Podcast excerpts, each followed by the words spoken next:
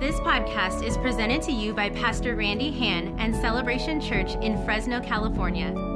For more information, please visit celebrationchurch.cc.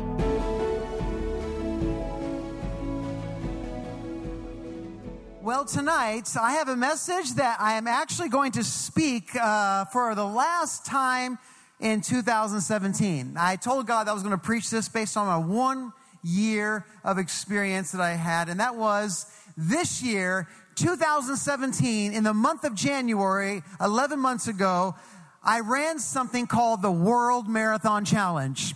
Now, if you don't know what that is, don't look it up or don't even be enticed by it.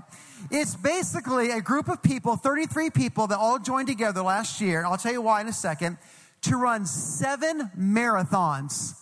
Now that's 26.2 miles. Seven marathons on seven continents in seven days.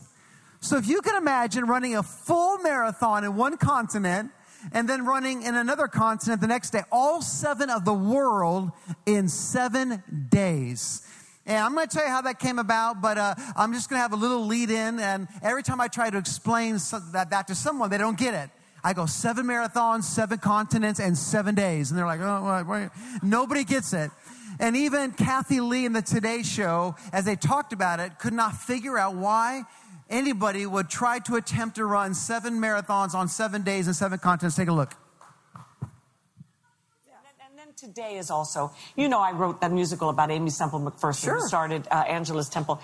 Well, the pastor of Angelus Temple now uh, it has started something called the Dream Center, which takes yep. care of people in Los Angeles, the, the most difficult situations, people um, just mm-hmm. fighting everything. Well, he is going to be part of the um, the seven marathons in seven days on seven continents, starting today to raise money for them. They start in Antarctica. Listen to this.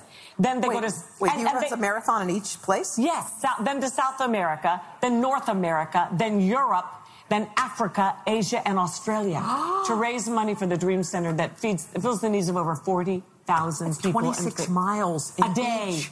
And when do you when does your body heal up from when you, it? When you're on the plane going to the next continent. I know it. I, uh, so keep the, him wow. in mind and everybody else that is running this thing literally for some some uh, amazing, I'm sure the people that they're running for are amazing organizations. That's so you can go on. I think it's called the World Marathon Challenge. I think it's called that. Anyway. All right, tonight I'm going to speak to you on seven lessons I learned on seven marathons and seven continents. Father, I pray as I deliver this word tonight, this is, Lord, so dear to my soul. And I pray, Lord, that this really is not a message about the marathons, it's a message about life and how it applies to all of us. And I pray we would get that message tonight. In Jesus' name, amen. A few years ago, I was, uh, I told you this story before, how I was playing softball one day in a church softball game and I get, uh, tired, winded, I can't breathe. And I go to the doctor's office, just a little recap. And I go to the doctor's office and I, I say, Doc, what's wrong? I can't breathe. He looked at me and then he stopped. He did x rays and he said, You have blood clots in your lungs. And he basically told me that and laughed and just snickered a little bit when he was done. And he said, well, you're going to survive, but it looks like you'll never run a marathon as long as you live. Now, up to that time, I never wanted to run a marathon. I thought those were the stupidest people in the world. I mean, why would you run 26.2 miles? It makes no sense. And so it really didn't affect me. It's like, well, at least you're not going to run a marathon. I'm like, well, who cares? Why would I want to do that anyways? But then my dad always taught me that never let anybody put a limit on you. And I, I, I mean, I'd never run more than two miles in my life. And I'm driving home thinking about that guy after my blood clots saying, You will never run a marathon. I said, You know what? If I ever get up from these blood clots and start breathing again, I'm going to run my first marathon. And Every day, the doctor would come in and give you these Lovenox shots in the stomach. They would have a nurse come in and give you shots to get rid of the blood clots in your lungs. And the entire time, for several weeks, as they put that needle in my stomach, I thought to myself, I'm going to prove that doctor wrong. And one day, even though I can't breathe right now, I'm going to run a marathon. They cleared me to start walking, and I got my little Rocky Balboa soundtrack, you know, from Rocky Four. Dun, dun, dun, dun, dun, dun, dun. You know, and I had to play it, and I, I'm like, walk, and I thought I was running, but I was just kind of like, you know, you know, the power, the Olympic power walkers, but that's all I have. But you got to start somewhere, amen. And and then two laps around the block, three laps. And then eventually I did my first mile on a track and I was so excited. And I, I committed myself to run the LA Marathon. A year later, I found my courage enough to get through it and I finished my first marathon. I celebrated. I was crying. I was so happy and I ran it for the Dream Center and then I was done. And most people who run the first marathon have very great pictures. They get to the finish line and they pose, you know, and they're just ready for that moment and they're glowing. Uh, they actually have a video of me when I finished the marathon. I got to the finish line. I went like this. Like I was so mad at myself for even running it. I was I wasn't pumping my fist. I was angry at myself for doing it, and I said I'm done. And so I, I, then the church came, well, Pastor, it worked so well when you did it and it kind of brought energy to the campaign. Would you just do one a year? And so I said, okay, well, uh, I'll do one a year every year. I'll find a way to do it. And so as I was training for um, running around the Rose Bowl, I was running, I get a text message from a guy at my church. And he's one of those guys in the church that's always trying to commit you to doing big things. You may, have you ever a friend like that? Dude, you should run through a wall one day, you know? Yeah, it's a great idea. Or uh, let's see if you can handle 40 nails in your head or something, you know? And but he sent me this message and he, and he sent me this video called 777. But first, that's all he texts me 777. So I'm like, okay, well, is this a prophetic word or does he have inside information on the second coming or something or what's going on? You know, 777. And then I open up the link and I begin to read about these people who are running seven marathons on seven continents in seven days. I said, that's great for them. Wonderful. I responded back and said, thank you. This is great. Thanks for sending this to me about these courageous people who are doing this, you know? And then, and then you start seeing the bubble on the text so you know something's coming up next. Have you ever been waiting for the bubble and you're like anticipation? What's this answer going to be? You know, do I get the job or not? Or and the bubble starts, and then finally the words come up, and he said, "I want you to run the seven marathons and seven continents in seven days." And I responded back, "Get thou behind me, Satan! Thou art a stumbling block." And then he bubbled, bubbled, bubbled, and then it said there and then it said, if you run the World Marathon Challenge, I will give the Dream Center $100,000. And suddenly I felt the Holy Ghost in my feet. You know, I'm just like, I feel it in my bones. You're about to move. You know, and uh, I said, oh, and I, I, said, okay, I guess, I mean, come on, you can't turn that much money down for the children. Like Nacho Libre, you know, he wrestled for the children. It's for the children, you know. I, mean, I can at least run for the children, you know. And and so I said, Yes, I'll do it. And uh, have you ever committed yourself to something knowing it was a long way away? Thinking, well, I'll just say yes because it will never come. Can I tell you something? Those events do come in your life and they will show up eventually. And so I'm training, I, am getting myself up to 90 miles a week of running. And I would start at five in the morning. I would go into the office and I'd feel so accomplished. People are just getting in. They're like, what'd you do? I'm like, I did 15 miles a day or 16 miles. But I was running that much to try to get my base miles up to be able to handle it. And I was, and it was just, it was an incredible experience. It was really grueling getting into it. And then um, sports, uh, we get a Sports Illustrated calls and said, we want to do an article on you. I said, why? They said, because you're the most unaccomplished runner of this whole group.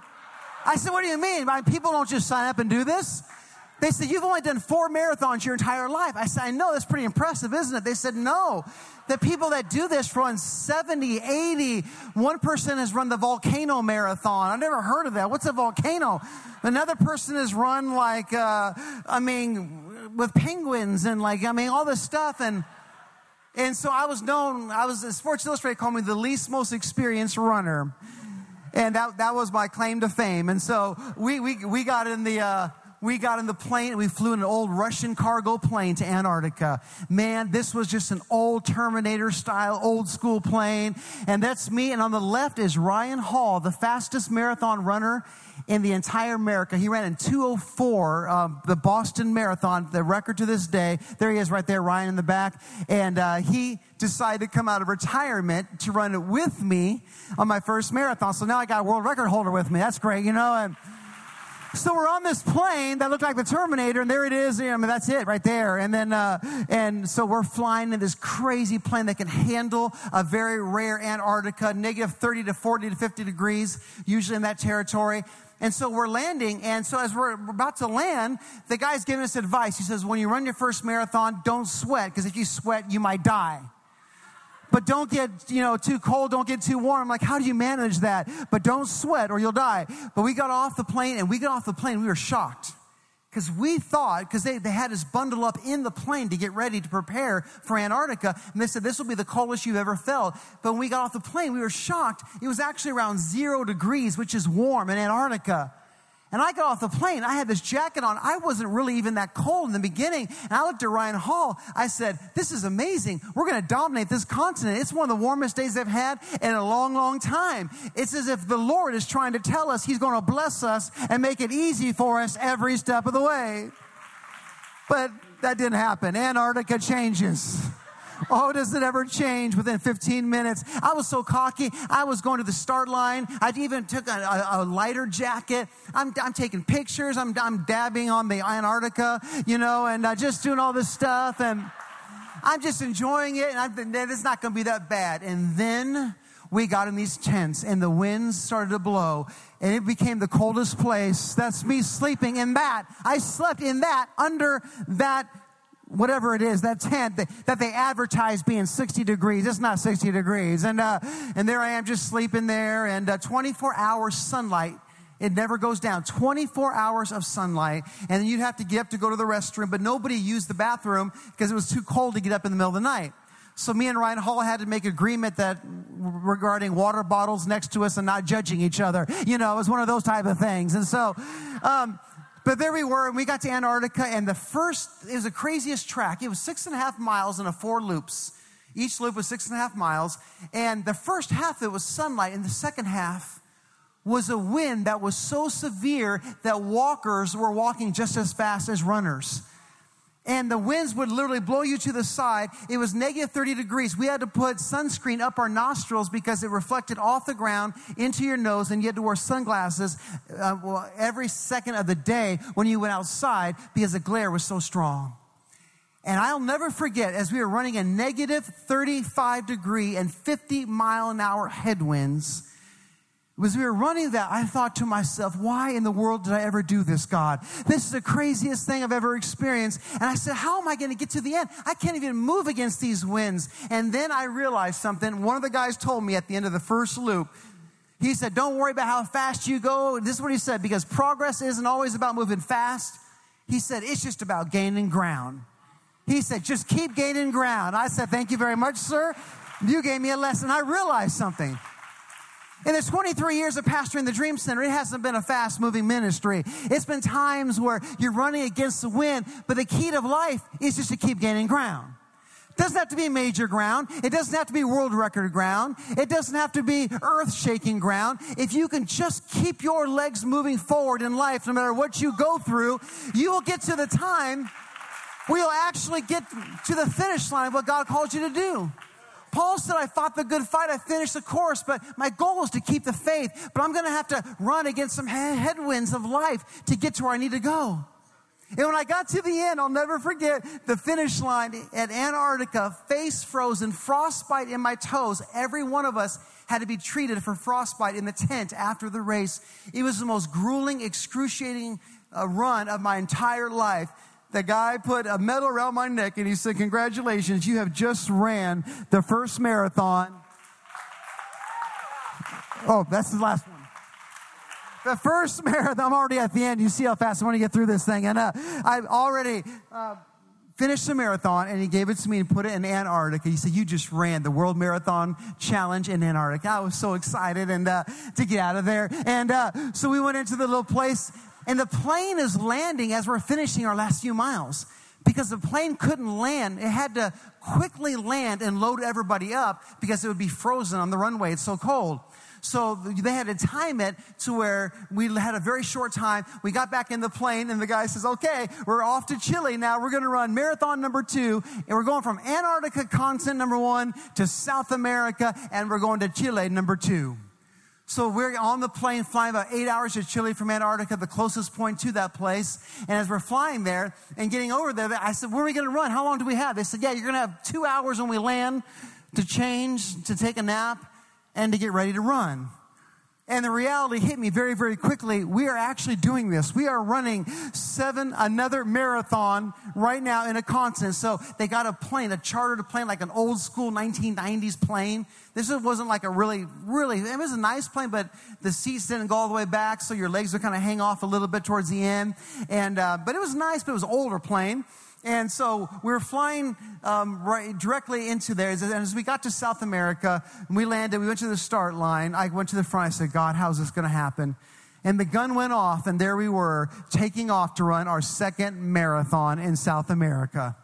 But this time it was nice. It was 50 degrees outside, and the people of Chile came out and they were sponsoring us and helping us, and, and families with children were hugging us. It was, it was definitely the sweetest of all the marathons that we ran. And the little governor of, uh, of, of, the, of the, little city came out and he gave us all little patches, and, uh, and it was the most beautiful experience. And I was shocked because at Chile, I was feeling much better than I ever thought I was going to feel. As a matter of fact, I told myself I'm going to run one of these marathons under four hours. Uh, one of these are, I'm, it's going to happen. The first one was like 450 in Antarctica because it was cold. But I'm going to run one of these under four hours, and this is going to be the one I'm going to run it. And I was feeling good. And halfway through, I was ahead of my splits, like 155. The first half of the marathon, I was feeling strong. And then something inside of me, this is what it said: You're going too good. You're going too strong. You need to hold some back for the other races. But then another side of me said, I have a chance. I have a moment. Let's go for it. And when I got to the finish line in Chile, I decided to hold a lot back. I ended up running it in like 420 something or four, no, actually that one like 415. And, and, but I could have run it under four. And then I realized as they put the medal around my neck, I realized lesson number two. And it's not what you think it's going to be. Sometimes when there's when you have a moment that's in front of you, you've got to learn to seize the moment when it's there. From that point on, I would never accomplish my goal to run one marathon under four hours because I said to myself, I, I don't think that this level of feeling of blessing and the feeling of prosperity upon my life, I can't sustain it. I can't keep it going. I was preparing myself for something bad that was about to happen by holding back rather than living and going for the moment that was before me. You got to learn to seize the moment when it's there. There are times in your ministry where God gives you the, the winds behind you. You got to take advantage of it. Many times as Christians, we're good at running against the wind, of being tough when the wind is against our face, but we've also got to learn how to run with the wind. We got to learn not to anticipate fear when good things are coming our way. When the Lord is blessing your marriage, don't say, oh, things are going too well. No, you've got to learn to take advantage of those moments of your life. When God is blessing you, seize the moment when it's there.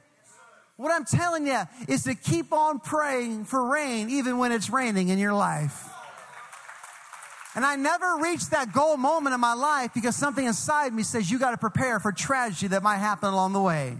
And there's something about fear that when you project that upon yourselves, you usually find what you project upon your future. And I, and I missed the moment. It was still a good moment. I mean, I got my second medal in South America, and that was cool, and put it around my neck. But something inside me said, man, you held back, and you had a chance to do something great. And then we got on the plane, we're flying to Miami, and our, our third continent, marathon number three. And we got to Miami, I was bothered because there was a guy from the Czech Republic who was in front of me who beat me every single marathon. He's one of those guys that was always 10, 15 minutes ahead of me, and he's wearing like Speedos, not in Antarctica, but, uh, but you know, he's wearing like these short shorts and these really Euro, Eastern European shorts, you know. And I said, God, I, I literally prayed this. I said, God, give me the ability to beat him one time. And then we got to Miami and it was warm. And those Eastern Europeans weren't used to warm, but well, I was. I'm an Arizona uh, boy, born in Arizona, California. So I'm like, bring on the heat. I was excited. And, and I was running Miami, but we were tired, man. Now the reality is setting in that we're doing this. We were starting to hurt after marathon number two. I think the only reason why we were able to gut it out in number two is because we had the adrenaline for number one. But now the reality is setting in. We're in this plane and our feet are up because the blood flow is starting to go to our feet. And we're just finding ways that we're sleeping like this now. For the whole time, we would never sleep with our feet on the ground. As you see the chairs, they kind of fold in a weird way. It kind of hurts your knees. So we just put our feet up and we slept everywhere we went like this to get the blood flow to our heart because our circulation was so messed up. My feet were starting to grow, man. They were looking like Shrek. I even took a picture of my foot and it was starting to expand. That's my foot right there. That's only after marathon number two. I have no idea why there's a spoon next to my foot. I'm still trying to figure out why that picture is even there. I'm losing my mind, man. I got, anyways, but, uh, the feet are getting big, and one guy's laying upside down because he wants a circulation to go to his brain, not to his feet. And uh, so he slept upside down, like in a, in a, reverse way. One of our friends from Malaysia I met on the run who's running with us. And so we, we were just going, just try, trying to find ways to survive. And everyone started to look like zombies by the time they got to Miami, marathon number three. And because we are in America, there's a lot more press that was there, people covering it from everywhere, and the crowds were bigger than ever in America. And, and I got to Miami, I was kind of tired and a little bit discouraged because I'm like, there's no way in the world I could run five more. But I had a secret weapon in Miami that no one else had, and that is I had friends and family that were there. My friends were there. My family was there. Some of my pastors of uh, other dream centers were there, and they were alongside. I had one guy that said, Pastor, I'm going to run with you. Pastor Brad Reed of our New York Dream Center. He said, Pastor, I'm going to run with you. And I had a bunch of people saying they're going to run with me. And then as I began to run, I turned around. I'm like, Where are you? And they're like, I got you, brother. I'm with you in, I'm with you in spirit. Amen. You know? You always got to watch out for those ones who say they'll be with you to the end. You know, where'd you go? And, uh, but we were in Miami, we were running, and it was interesting in Miami because as we were running on the side, there's people cheering for you. And the Europeans were really like, these, these Americans are very motivating. They have like slogans and signs, and you can do it. And, and the people on the, and they had like 7 Eleven Slurpees. I learned all kinds of weird things about these runners. I thought they were going to be eating twigs and figs the whole time. They were eating sugar nonstop. I mean, these, these expert marathon people, that's Ryan Hall right there eating donuts. He was eating donuts everywhere he could to keep the sugar in his body. And he looks like he's mad at everyone in that picture too, if you know what I mean, you know. But uh, I'm just saying, he looks, he doesn't, he didn't look like he wanted anyone filming him or anything, but that wasn't what it was. It was just an accident. Anyways, but uh, but these guys were eating donuts and, and so and everything. So we were running and, and, and all these like professional marathoners had 7-Eleven like Coke Slurpees and they were giving them away. They're like, this really helps you fuel. I'm like, this is the weirdest thing. And so I just received everything by faith. And one lady's like, hey, I got some pills. I'm like, cool, whatever that is. I received that in faith too. I don't know what it was. They're giving you all kinds of stuff, man. I mean, I had to spend six months in rehab at the Dream Center when I got back, but you know, I'm just trying to receive it by faith. I didn't know what it was. In Miami, you know, these are salt tablets. Great. I believe you. And I just, just run. And so we got to the very end of Miami and I passed the guy on 25 miles. The only time I beat him, I, I passed Speedo Man in the Czech, from the Czech Republic. And I got to the end. They put this North American medal around my neck. And I realized, number three, this is what I realized, is that family and friends can make you perform at a higher level. You need to create the home court advantage in your family.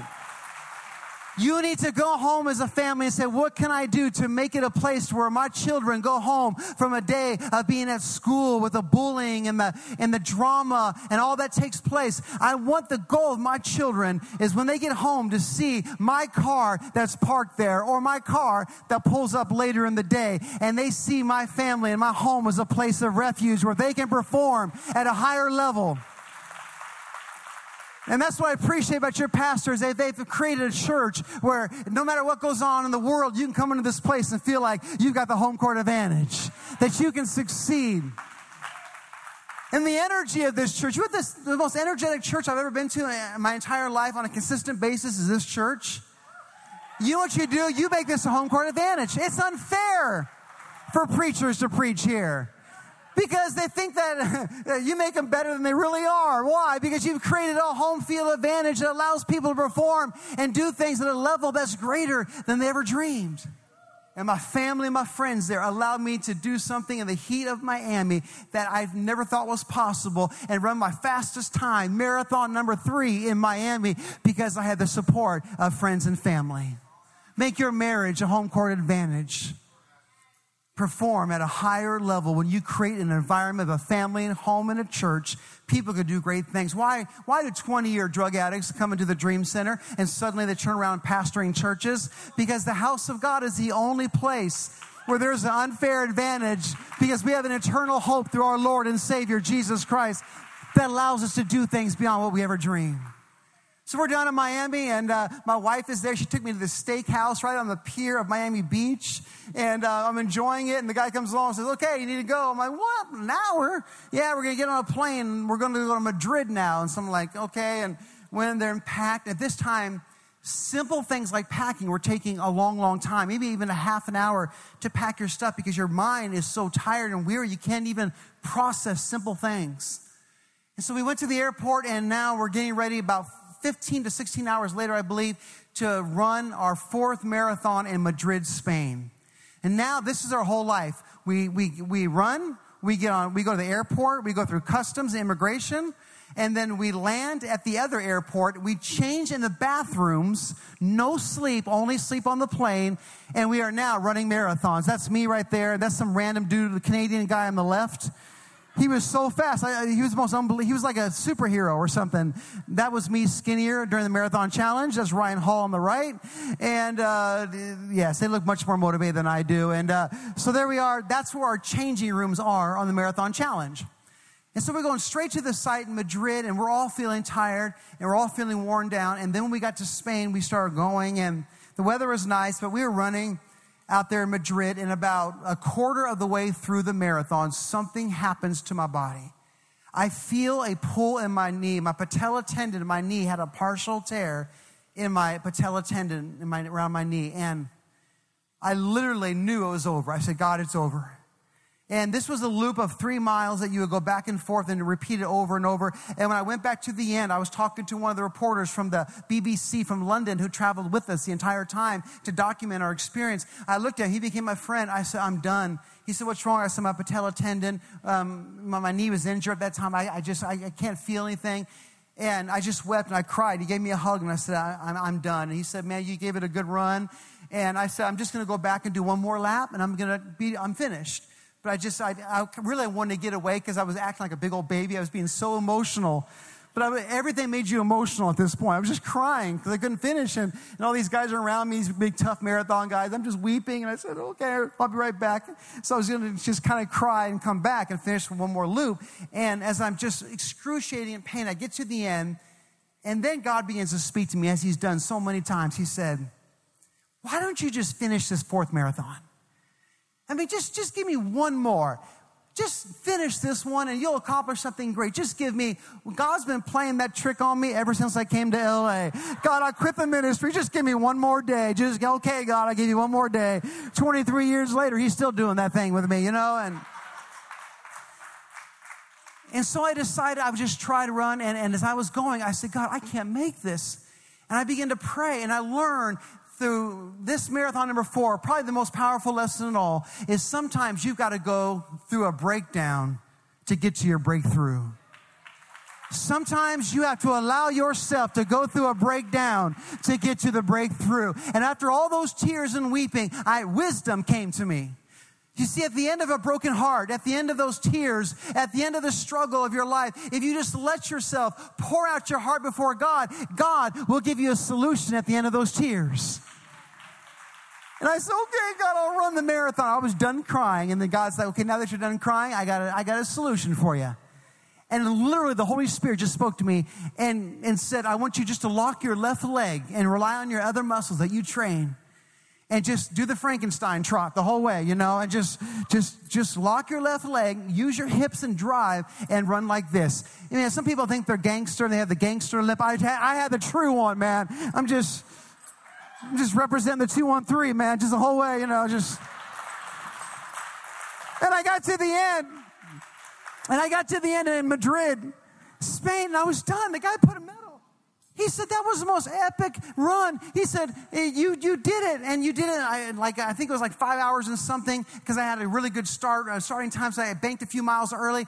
But I got to the end, and, and in this marathon, you only have eight hours to finish, or you're done. You're eliminated from the contest. You are you are cast aside to the island of rejects, never to be forgiven, redeemed again. They they do a, a trap door into the ground, never to be into society, and. Uh, and so I finished Madrid and they put a medal on my neck, and said, congratulations. And, and I just, I was so, and then they had a little restaurant. So if you get down early, you have a little more time to bank, to hang out. And so there's a restaurant across the street. So I went with the people and there was like a, a farewell. I was already looking at flights to fly back to Los Angeles. I already had a plan. I'm like, I don't care how much it costs. I'm just, I'm just going to fly one way, Madrid to LA. I'm done with this run. And these guys are loading up everything. I'm getting ready to go. And God just spoke to me and said, just give me one more. Just give me one more and I'll do a miracle. Just one more and I'll do a miracle. And I thought, you know what, God? If you're going to do a miracle, I'm going to go. And so I, I just decided to, to, tell the guys, I said, look, guys, you know what? I'm not going. I'm going to do one more. They're like, yeah, let's do it, you know, and uh, you can do it. You know, they're all really pumped up, you know, and so I got on the bus and now we're flying to marathon number five in Morocco. We get to Morocco which was the shortest turnaround, of course, when you're in the most pain. This is only a 10 hour turnaround from four to five. And we get there, we take an hour nap, literally. This, this, the, the, the people in Morocco actually gave us the ability to sleep in a hotel for an hour. So they opened up the rooms for us. They really greeted us very warmly. The country even paid for the rooms for us and allowed us to have like an hour to take a nap in this hotel. And we woke up and we went to the run. And I said, God, you're going to heal me. That, that, that's the miracle. I know what's going to happen because God's healed me so many times. I just know that He does it. It's, I don't even have, like wonder if God can heal. I just know He can do it because He's done it so many times. But this time I got to the finish line and, and I had vision. I was going to start running and the braces were going to fall off like, like Forrest Gump, you know? I just thought, I saw it just like that. And so I said, God, I'm going to sprint as if I'm healed. he said, ready, set, go. And I took off and I just fell. Like I landed right on the ground. And I said, God, what is this miracle? It does not exist. And then he spoke to me and he said, the miracle is in you. The miracle is in the perseverance I'm about to give you. Persevere. Find a way to get to the finish line. Find a way to summon up that hidden person of the heart. And I got up, I was looking at the clock, and it was going to be tough to make it to the eight hours. And I looked, and I was running in Morocco. I, it was one of the, Morocco and Dubai were the worst experiences of the entire run. As I was running there around this uh, place, these soldiers were there, and they were holding guns to protect us because there was, there was threats from different groups because some of the women that were running with us and, and all that in the race. And so they, they were, they're holding guns on the, just watching us the whole time. This one guy was looking at me like, oh my goodness, I'm going to have to stand here all day protecting this guy limping around here, you know, and I said, God, how am I going to do this? And I look and I see these lampposts that are all around the place, these lampposts. And this is what God spoke to me. He said, I want you to run one lamppost and walk another. Run one and walk another. And there I am right there. That's the guy to the right behind me in the very background. That's Michael Wardian. He ran every single marathon, two hours and 45 minutes. He's America's greatest ultra runner, probably in the world. He ran seven in a row in 245. The guy runs like 200 miles a week, and he's coming behind me. He looks like a disciple coming to bless me or something, you know? And I always tell Michael in that picture I'm beating him, but the truth is he's lapping me for the eighth time. But what the crowd doesn't know won't hurt him. But uh, there he was. And he came alongside me, and, and I would walk one of those lampposts. And I decided I would not think about how far I had to go. And that's what God taught me in marathon number five that in the journey of life, don't even think about how far you've got to go. Don't even think about where you want to be somewhere down the road that you're not right now. You got to get a vision for the lamppost and uh, fighting a good fight, finishing the course, and saying, God, right now, I, I, sometimes you got to walk one, sometimes you, you, can run one, but just keep moving forward and don't worry about how far you've got to go in life. You just take on every day the best you can. Some days will be a sprint, some days will be a limp. It doesn't matter. You just got to get up every day and decide that I'm not going to worry about the distance of where I want to be. I'm going to live in the moment of progress in the now. As I walked in one and ran another, I got to the end of Morocco and I fell to the ground. And nobody was left in that continent because those guys were smart. The guys who done before me, they went to eat. They left me hanging. I was all by myself with some random Moroccan dude jumping up and down, waving my hand in the air, you know. And I got to the end of Morocco and he put the fifth medal around my neck. And he, this guy gave me a hug. I didn't know who he was, but he just gave me a hug, and I received that too. And I wore medal, medal number five. And then now I knew that God just wanted me to finish, and we got on the plane, and now we're heading to Dubai. Now, I'm sure Dubai is a wonderful place. I'm sure it's great and everything, but to me, Dubai was like the personal hell of my entire life. We got to Dubai and we were going to the bus, and I'm in so much pain. Every step was like the worst pain I've ever felt. There was no relief. And now I'm losing my mind, my sanity. Those are energy gels. All that dark stuff is energy gels. I didn't even care. I just let it just stay on my face, you know, and we're sunburned. It's hot. Um, the my Achilles, the, the shoe is digging into my Achilles tendon, and that's the guy right there who gave me $100,000 for running it. And that's the guy who said, Pastor, I'm going to run the marathon with you. He just started about a quarter of a mile ago. That's me right there. That's me in the full on sprint trying to run this one. There's him to the left. That's the donor right there. He's like, Pastor, I'm with you. I'm with you. I'm with you. I'm with you. Nah, he's gone. He's gone. He's no longer about. But he gave 100 G. He's cool, you know. And um, so, uh, but this time I'm, I'm feeling like I can't make it, not because of perseverance. I've already sold out to the commitment. But now I feel like I can't make it because I was going to get timed out, which means I wasn't going to make the time because I wasn't moving fast enough.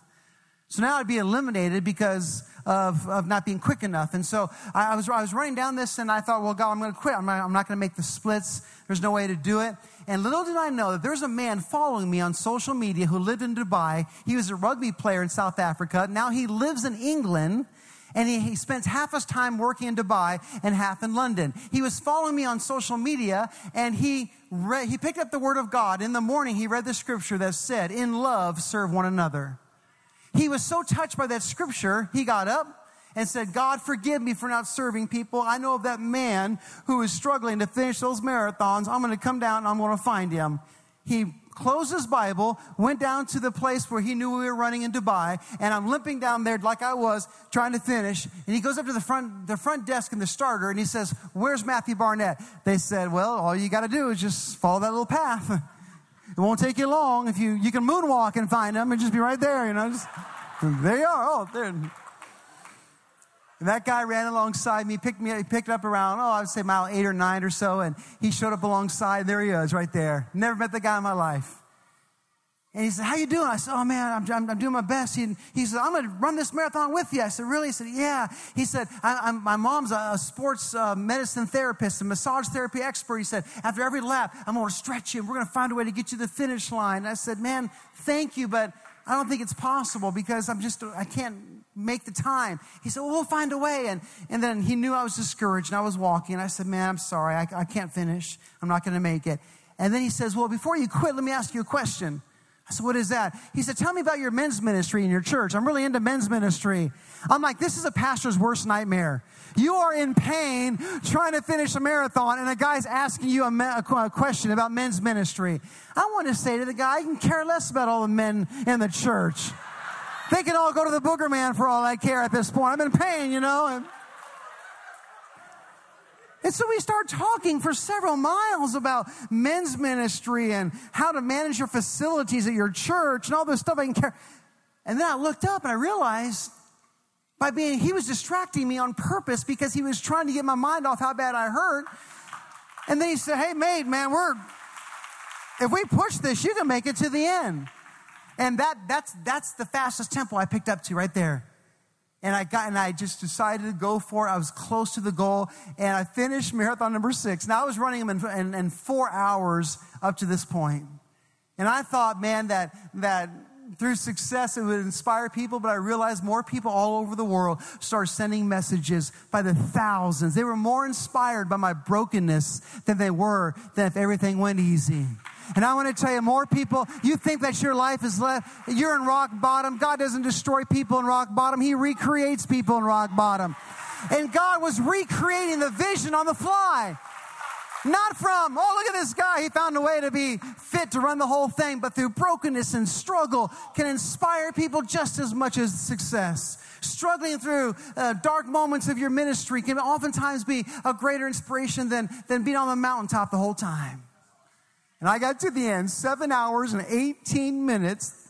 This guy showed up. I still think he was an angel. He convinces me he's a real person. I'm like, no, you're an angel. He's like, no, I'm real. Like, no.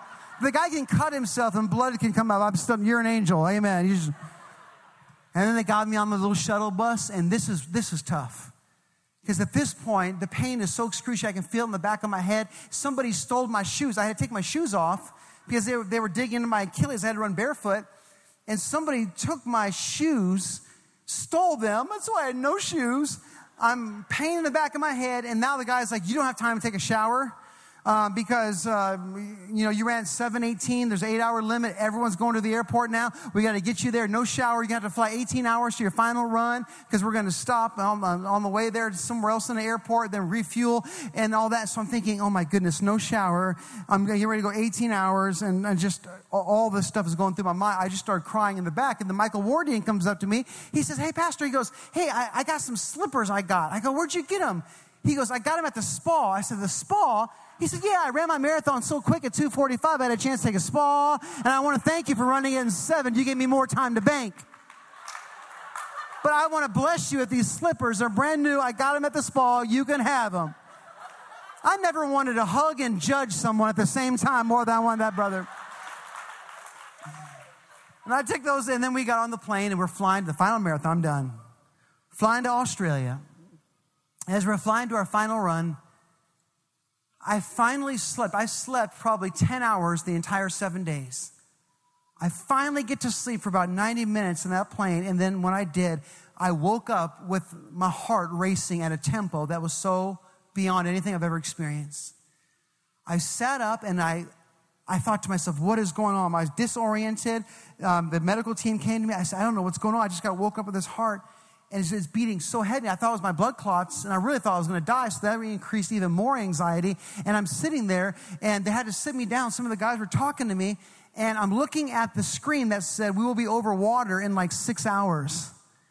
And I said, There's no place to land. And so I decided to turn on one of the movies. It was like a 1990s plane, and there was like an Italian movie with subtitles. And I'm just watching that to keep my mind off of how bad I'm breathing. I'm like, oh God, I'm going to die watching a movie that's horrible in subtitles, you know? And and I'm watching this and I'm just losing it. I thought I was uh, gone. And I somehow, when I landed, I couldn't believe it was the longest flight of my life. I landed, they took me off the airplane immediately. I didn't have to go through customs, so other people were back for two hours. And they took me to the hospital, and I ended up in, in Sydney. Uh, I'm sorry, Manly Beach in Australia. They, they took me there immediately, and when I showed up at Manly Beach, nobody was in the hospital. Not one person in the hospital, not one patient, Nobody. They took me right in, and this man met me at the front. He said, Come on in, sir. I want to treat you. And I said, Great. I mean, it was, just, it was like I walked through without even breaking stride. And he, they didn't even take information. Just literally just welcomed me in. And the guy was saying, What are you doing? And have you ever done something so stupid you didn't want to tell the doctors what you did? I'm like, Well, I'm doing this thing called the World Marathon. Oh, I know about the World Marathon Challenge. I said, You do? Shame. He said, Yes. He goes, This is awesome. He said, uh, He goes, We got to get you back on the track. I said, really? He goes, no. He goes, you have no choice. You've got to finish that race. My journey started with a doctor telling me I will never finish the race. I've come to the very end, and I had this Australian doctor about ready to punch me in the face if I don't make it to the end.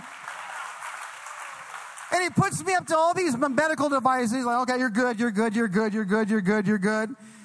I want to think that I, I probably wasn't, but he wasn't going to take it anyways. You're my water bag. I'll put some water in you. You're good. And and I, and I said, What's wrong? He said, Let me tell you. He goes, I see it all the time. On incredible challenges like this, sometimes your body will go through such pain and dehydration that your body will have a panic attack. He said you had a high level panic attack on that, on that plane because of the stress and the anxiety of the trip. He said, You're going to make it to the end. And he starts ripping stuff off me. It was the craziest experience of my life. It was like, it was like my dad and, and Pop Warner, man. You got a concussion, you're good. And I'm not saying that's right. But, you know, back then they were a little, man, no, don't play with the concussion, never do it. But, you know, I'm just having flashbacks of my dad back in the days before protocol, you know, and all that. And, uh, he said, get back on, he get back on the track. And so I go back and, uh, I'm changing, and I had, but this time I had 10 hours to finish because we banked all those times to get to Australia. We, we got done in time to where we had a few extra hours. So now I'm taking the track at, at 2.30 in the morning. I have till noon to finish. So I'm starting to run this thing, man. Just, I mean, it's crazy. And then I realize, I realized, first of all, and, and point number six uh, I learned in that marathon when I was running in Dubai is I learned that God will send you angels of mercy along the way. Angels of mercy along the way. There will come a time where God says, Enough is enough. You tried as hard as you can. I'm going to send you provision for the vision to get you where you need to go. Enough is enough. Done what you can do. Now let me do what I can do. And then, number seven, I realized that God can resurrect you from the lowest of the lows to the highest of the highs. I went from thinking I was going to die on that plane telling people to tell my loved ones that I love them, giving them a list of people to thank back home on the journey of life. Seriously thinking I was going to die. Never experienced anything like that. To about, well, let's see, 10 to 12 hours later, going to the end in Sydney, Australia, six hours and 31 minutes, that extra little uh, pep in my step because I was close to the finish line. And I got to the end, and they put the American flag around me, and they put uh, the seventh medal from Australia, and I finished the World Marathon Challenge right there on Manly Beach. I'm telling you, you can be a place you can literally feel like you're at the lowest of the low. But to, in one moment, even tonight, God can take you from the lowest of the lows to the highest of the highs. Just when you think it's over, God can do something so radical in your life to let you know that it's really just begun. And I went back home, and have you ever had a dream in your heart as a kid that wasn't even an important dream, but something you always wanted to do that didn't need to happen in your life, but be kind of cool if it did? And I've never been a good athlete, so I never knew what it was like to be on, but I always want to be on ESPN Plays of the Day. You know, every night they have top 10 plays of the day, and they show these dunks and different things like that, and great hockey goals and, and, and home runs and, and all that. I said, just once, God, I'd like to be on that. I get a call from ESPN saying, I heard that you struggled and you limped through seven marathons. We would like to feature you and Michael Wardian on SportsCenter Plays of the Day. Now, this clip is only 10 seconds, but it just shows you that sometimes God will not only do the big things in life, sometimes if you just persevere, He'll give you the little things that you don't even need, but He'll just do it to say, just to honor and bless the commitment of your heart. Take a look. All right, so we get this marathon challenge seven marathons, seven days, seven continents. So Ma- this is Matthew Barnett, who is Ryan Garcia's buddy. Tore his knee in four of the, uh, the marathons, didn't quit, finished all seven. Good on you. This cat right here, uh, Michael uh, Wardian, under three hours for the seven races. Seven marathons in seven days, under three hours. Yeah, who, ca- who cares about him? I mean, he's not that important, you know. You know. And then the finish line, the guy said, not only that, when you get to the finish line, you don't only get seven medals, you get eight. You get the world, mem- the Flavor Flav World Marathon Challenge one, you know, and they said, you are now a member of the Intercontinental Marathon Club. I'm like, cool, never heard of it, but it's one more. And then he's like, the Seven Continents Club. You are now an official member of only 33 people in the world who have ever done this. And now uh, we're in 10 minutes. I'm telling you, if you persevere, God will give you not what you, only what you think you want. He'll give you more than you ever dream. But you just can't think ever think that it's over. You might be in the lowest of the lows, and just like that, in a moment of inspiration, in a moment of truth, God can take you to the highest of the highs. Tonight in this room, I want to encourage you to never give up, to keep persevering through life, to keep going. And since this is the last time this year I'm going to preach this sermon, I just want to do something here today. This church has meant more to me. These medals mean more to me than anything in my life. It really does. And I'm not a trophy person, but these mean more to me than anything. But this church means more to me than any church I think I've ever preached to in my life. And I think if I'm going to preach this for the last time, Pastor, I want to, I want to give away some of these medals tonight, once and for all. I want to give you this International World Changers medal to the pastor that's taken the gospel to every continent. I want to give you, Pastor, the other one, the Seven Marathons Continental Club. I want to give you this medal for all the hospitality.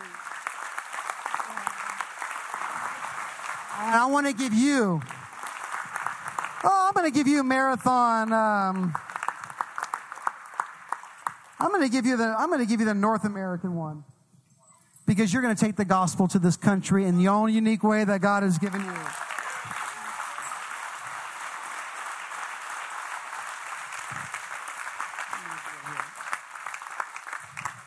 Pastor, I want to thank you and I want to give this to you. I want to give you my Europe medal to say I love you and God bless you. Right here, I want to bless you with my medal that I got in Africa, right here. Amen.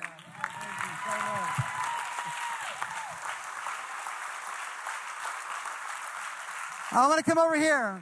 I want to give this guy right here. I want to give you one of my medals. I've been watching you all night. I just felt led of the Holy Spirit. I've been seeing you in the crowd. I want to give you Antarctica because you're one cold brother for Jesus. Amen.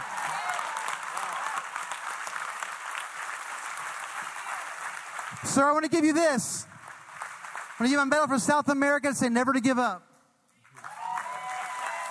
When good things are coming your way, keep expecting good things. Keep believing.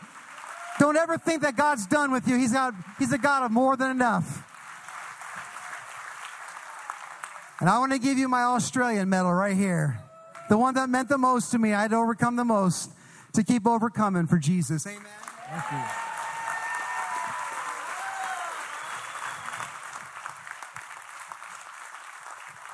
I've had the honor of retiring this sermon in the greatest church of America, Celebration Church, right here. Amen.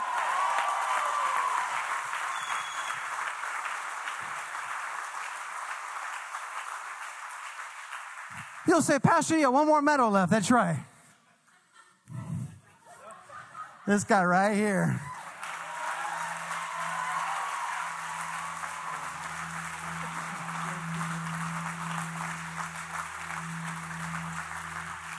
You're in this room here today and you feel tired and weary, that's hard to fight the good fight of faith. And tonight, you just say, God, I need courage to keep moving. Maybe the lamppost related to you. Maybe some struggle about creating the home court advantage in your family related to you. Maybe you're not moving fast enough and you've been stressed out over it. Now you just want to run what's before you. Maybe you're along the way and you say, God, I'm just tired. I need some angels of mercy to show up. Just show up, God, into my stress and my anxiety, my struggle. All over this room here tonight, there, if you're here in this building and say, I am ready. I am ready tonight to run with courage the race that's before me. Not a marathon challenge, but a race. I'm going to run tenacity, but I need courage tonight to run the race of my marriage, and my life, and my business, my job, my dream, my vision, whatever it may be.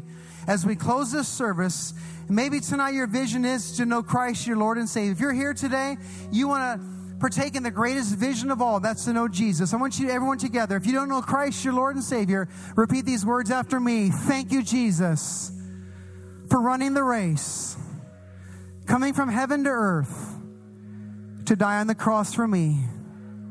You gave your life for me. Now I run the race with you and for you. I carry the cross and I follow Jesus. Thank you for dying for me. Now I live for you. In Jesus' name. This podcast is presented to you by Pastor Randy Han and Celebration Church in Fresno, California. For more information, please visit celebrationchurch.cc.